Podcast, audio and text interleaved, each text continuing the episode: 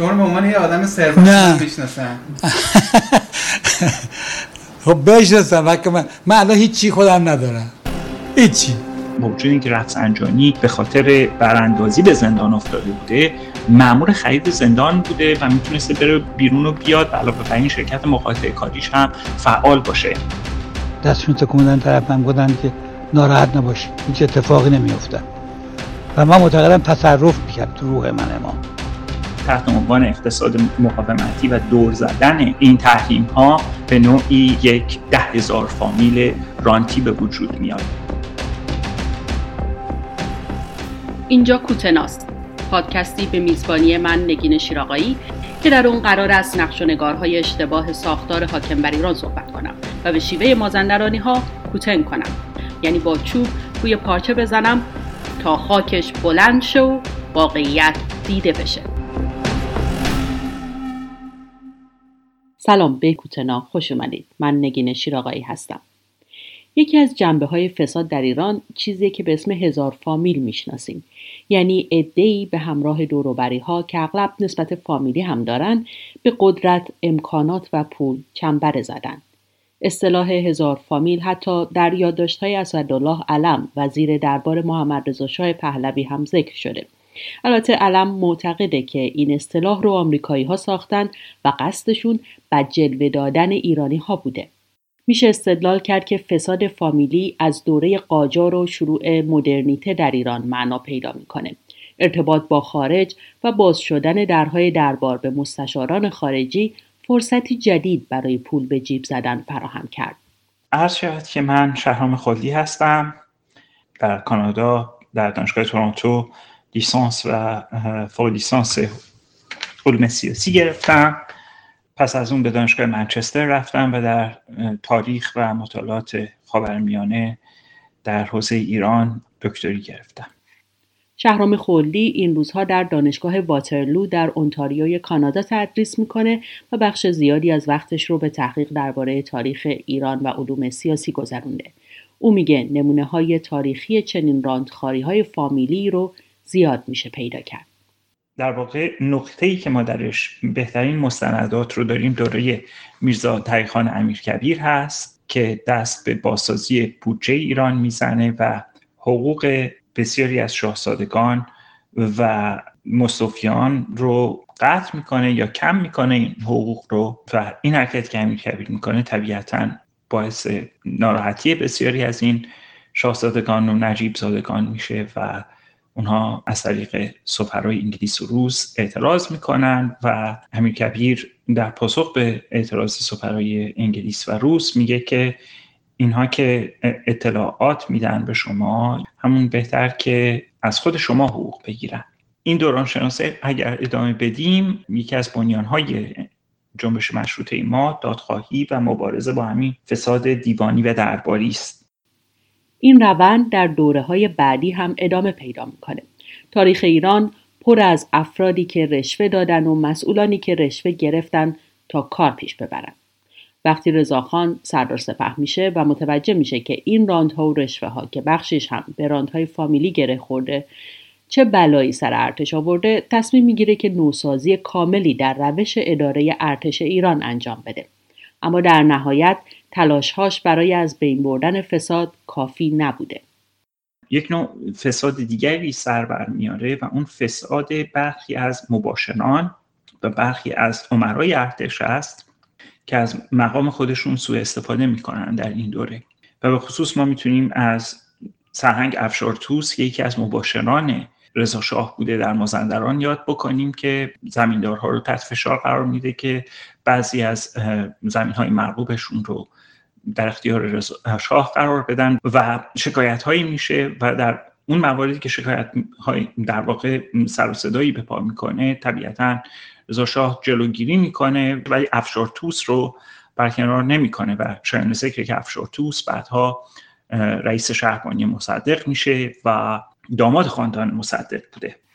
با استخراج نفت و سرازیر شدن پول نفت طبقه جدیدی از ثروت در کشور ایجاد میشه. صنعتگری رونق می‌گیره و به خاطر لرزان بودن پایه های دموکراسی خیلی زود فساد هم گسترش پیدا می‌کنه. بخشی از هزار فامیل قبلی از قدرت کنار زده میشه و نامهای جدیدی به میان میاد.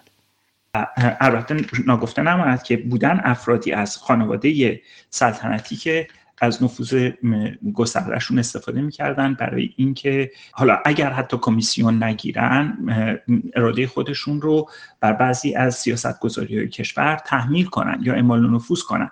ما این رو در مورد شاپور غلام رضا داریم که به هر بهانه ای که بوده هر کس که می‌خواست از خارجی ها سرمایه گذاری بکنه سعی می‌کرده ازشون به نوعی کمیسیون بگیره و سوء استفاده می‌کرده تا جایی که شاه در یک مرحله دست به شکایت می‌زنه در برابر اعضای خانوادهش در یک مراسم شامی در خونه ملکه مادر نسبت به این کارهایی که برادرانش می‌کردن. نکته جالب توالی این نوع از فساده یعنی گویی مثل قانون ماده و انرژی فساد هم از نوعی و از خانواده‌ای به نوع و خانواده دیگه منتقل میشه و هیچ وقت از بین نمیره. حتی یک نامهایی در دوره های بعدی تکرار هم میشن. بسیاری دیگه بودن از کسانی که مخالفان شاه بودن ولی به مناسبت نزدیکی هایی که با تربار داشتن از طریق قوم و یا آشناهاشون علا رقم این که خیلی هاشون ممکن زندان افتاده باشن توی این دوره از رانتی که این پول نفت فراهم می‌کنه بهره مند شدن مثلا خانواده رفسنجانی با خانواده ابوالفضل تولیت که تولیت آستان قدس رو داشته و مشخصا هم مخالف انقلاب سفید بوده شرکت های مقاطع کاری داشتن که برای اوقاف ساخت و ساز می‌کردن و لازم به ذکر است اینجا که با وجود اینکه رفسنجانی به خاطر براندازی به زندان افتاده بوده معمور خرید زندان بوده و می‌تونسته بره بیرون و بیاد و علاوه بر این شرکت مقاطع کاریش هم فعال باشه. در مورد خانواده رفسنجانی زیاد شنیدید و اینکه قبل از انقلاب پولدار بودند. اما بعد از سال 57 این ثروت به شکل چشمگیری چند برابر میشه. بخشی به مدد قراردادهای راهسازی و همکاری ها با جهاد سازندگی که خود این هم با رابطه به دست اومده و بخشی دیگه از اموال مصادره شده. شهرام خلدی زمان کوتاهی در سازمان برنامه و بودجه ایران کار می‌کرده و مستندات این ماجرا رو دیده. به تدریج در دولت موسفی شروع می‌کنن سهامی رو که حتی شاه با پول بنیاد پهلوی به نام دولت شاهنشاهی خریداری کرده بوده این سهام رو به افراد حقیقی منتقل بکنن که تحریم ها رو دور بزنن یا این سرمایه گذاری ها بلوکه نشه. و اتفاق دیگه که در نتیجه اون میفته در دوره رفسنجانی طبقه پولداری به وجود میاد از این دور زدن تحریم ها و ما حتی می‌بینیم که در مورد بنیادها خانواده رفیق دوست سعی می‌کنن که مثلا از یک کسی مثل فاضل خداداد برای پولشویی یا اعمال سوء استفادهشون از طریق بنیادها سوء استفاده بکنن و نهایتا کار به دادگستری می‌کشه. به همین ترتیب ما می‌بینیم که چگونه ائمه جمعه و جماعات و فرماندهان سپاه به خصوص در دوران به اصطلاح سازندگی با وجود آوردن مافیای صدها با وجود آوردن انواع اقسام مافیاهای گمرکی و غیره شروع می‌کنن دست به توسعه زدن فعالیت هاشون و در واقع ما نهایتا در دوره خاتمی و در دوره پس از اون در دوره احمدی نژاد تحت عنوان اقتصاد مقاومتی و دور زدن این تحریم ها می‌بینیم که به نوعی یک ده هزار فامیل رانتی به وجود میاد نهایتا و ما در این تاریخ صد ساله یعنی از سلطنت رضا شاه تا تا دوره فعلی 1401 از هزار فامیل به ده هزار فامیل می‌رسیم. امروز از خانواده های زیادی در جمهوری اسلامی میشنویم. واعظ تبسی، امامی کاشانی، یزدی، اسکر اولادی، فلاحیان و خیلی های دیگه. اما اولین پرونده ای که نام این فامیل ها رو رسما با فساد در جمهوری اسلامی گره زد پرونده فاضل خداداد و بنیاد مستضعفان و جانبازان بود که نام خانواده رفیق دوست رو در خودش داشت. محسن رفیق دوست شناخته شده ترین فرد خانواده برای مردمه محسن از پیش از انقلاب سال 57 فعالیت سیاسی می‌کرد. از سال 1348 با سعید محسن و محمد حنیف نژاد از سران سازمان مجاهدین خلق ارتباط داشت و برای این سازمان اسلحه و مهمات از لبنان می‌خرید. این رابطه تا سال 1354 یعنی زمانی که بیشتر رهبران مجاهدین خلق در زندان بودند و مسئله تغییر ایدئولوژیشون توسط تغییر شهران به وجود اومد ادامه داشت. بعدتر محسن رفیق دوست هم بازداشت میشه و در زندان به جمعیت مطلفه اسلامی میپیونده. رفیق دوست به اعتراف خودش قاتله. در خاطراتش میگه در سال 1342 روزی تصمیم به قتل فردی که او چماقدار ساباکی مینامه گرفته و مدعی میشه که از سید محمد هادی میلانی، مرتزا متحری و همینطور محمد رضا مهدوی کنی برای این قتل اجازه دریافت می‌کنه و این فرد رو با چماقی که به سرش زده به قتل میرسونه. رفیق دوست در پایان این خاطره میگه که امیدوارم خداوند این قتل را از من بپذیره.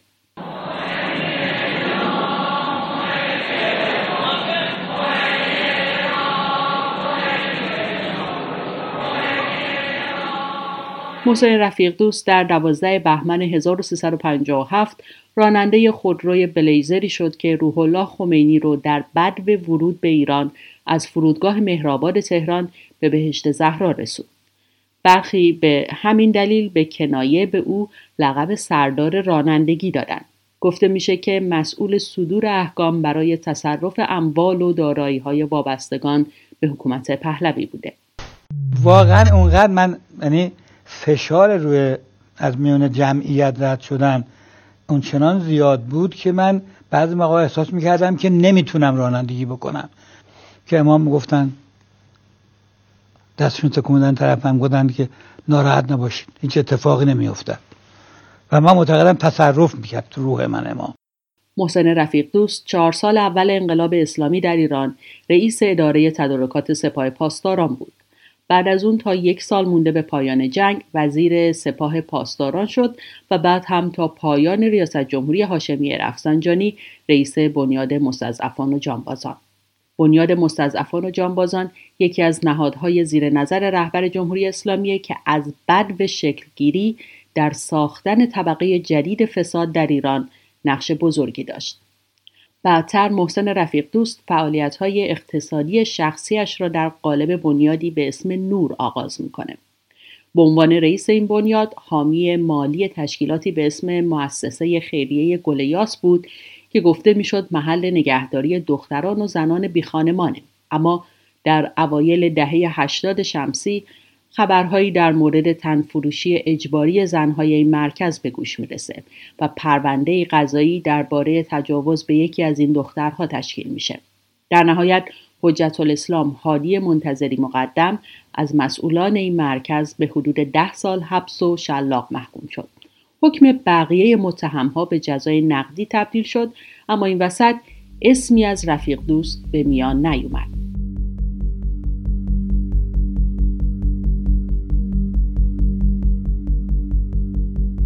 محسن رفیق دوست رئیس هیئت مدیره خیرین علم و فناوری تهران خیریه اطرت فاطمی و همینطور خیریه باقیات صالحات و دهها نهاد خیریه‌ای و فرهنگی دیگه بوده و هست.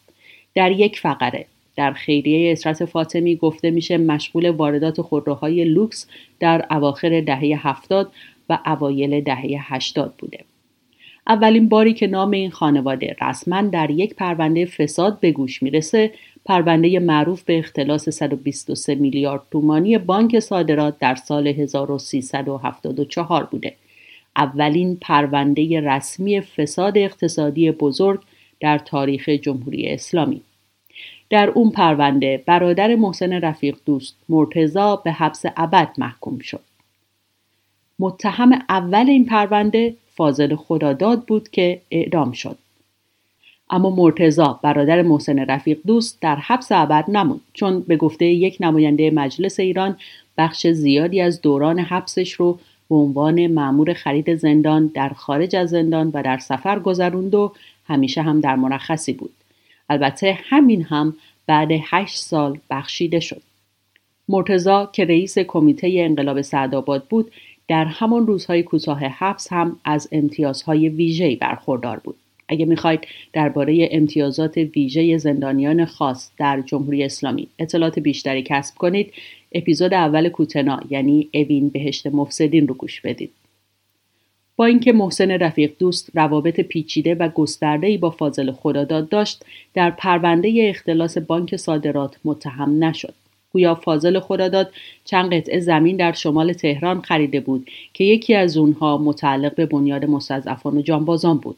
محسن رفیق دوست در اون زمان رئیس این بنیاد بود. خداداد پول خرید زمین رو مستقیما به حساب شخصی محسن رفیق دوست واریز کرده بود و رفیق دوست هم بعدها او مبلغ رو گفته میشه که به بانک صادرات برگردون زمانی که خداداد از کشور فرار کرد رفیق دوست به او وعده بخشش و امان نامه داده و خداداد رو راضی می‌کنه که به ایران برگرده. رفیق دوست درباره این پرونده در یک مصاحبه خودش توضیح میده. یه سوالی پرسیدن. من اینو فکر کنم اجازه بدین بپرسم. گفتم نظرتون در مورد برادرتون و حاشیه هایی که اون سالها ایجاد شده بود. البته من خیلی اینو پاسخ دادم. بله ولی حالا فهرستوار چند جمله میگم. یک به من هیچ ربطی نداشت. یک. دوم اون رقم به برادر من ربطی نداشت. مربوط به کسی به نام فاضل خدا داد. که ادام شد. اون رقم هم وجود خارجی نداشت. خانواده رفیق دوست همچنین سابقه چند دهه‌ای در بازار میوه و تربار ایران دارند و حجره بزرگ و چشم نوازشون در میدان میوه و تربار تهران در جاده بهش زهرا همچنان برقرار و مشغول فعالیته. مرتزا هم در حال حاضر عضو هیئت مدیره شرکت تجاری و ساختمانی و فنی دولت آباده و پیش از اون هم بازرس هیئت مدیره شفاطب نامان بوده. پسرش علیرضا هم بازرس علل بدل همین شرکته. محسن رفیق دوست نسبتهای خانوادگی جالبی هم داره. مثلا دامادش محمود محتشمی پور برادرزن مصطفی تاجزاده فعال سیاسی اصلاح طلبه. سه پسر و یک دختر داره که عمده فعالیت های اقتصادی خانوادگی در زمینه دارو رو یکی از پسرهاش به اسم یاسر انجام میده. درباره یاسر هم هواشی خیلی زیاده. مهدی سرروساداتی که یک روحانی مشهور در اینستاگرام یک بار گفته بود که محسن رفیق دوست در حال حاضر در خونه 700 متری در فرمانیه تهران زندگی می‌کنه.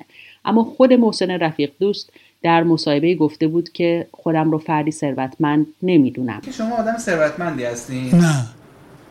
شما رو به عنوان یه آدم ثروتمند. می‌شناسن.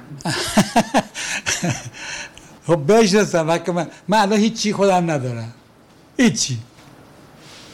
آها یعنی مثلا ملک و ساختمان. اصلا شما بگردی هیچی برام من نی نه آدمی هم که خوب زندگی می‌کنم و خوبم به دیگران می‌رسم. بهتر از خودم. نام خانواده رفیق دوست در پرونده فساد اقتصادی دیگه هم مطرح شده. در پرونده بابک زنجانی میلیاردر نفتی به چکهایی اشاره شده که بین رفیق دوست و او رد و بدل شده بود و ارزششون به 100 میلیارد تومن می رسید. البته رفیق دوست در جایی مدعی شد که زنجانی قصد کلاهبرداری از او رو داشته.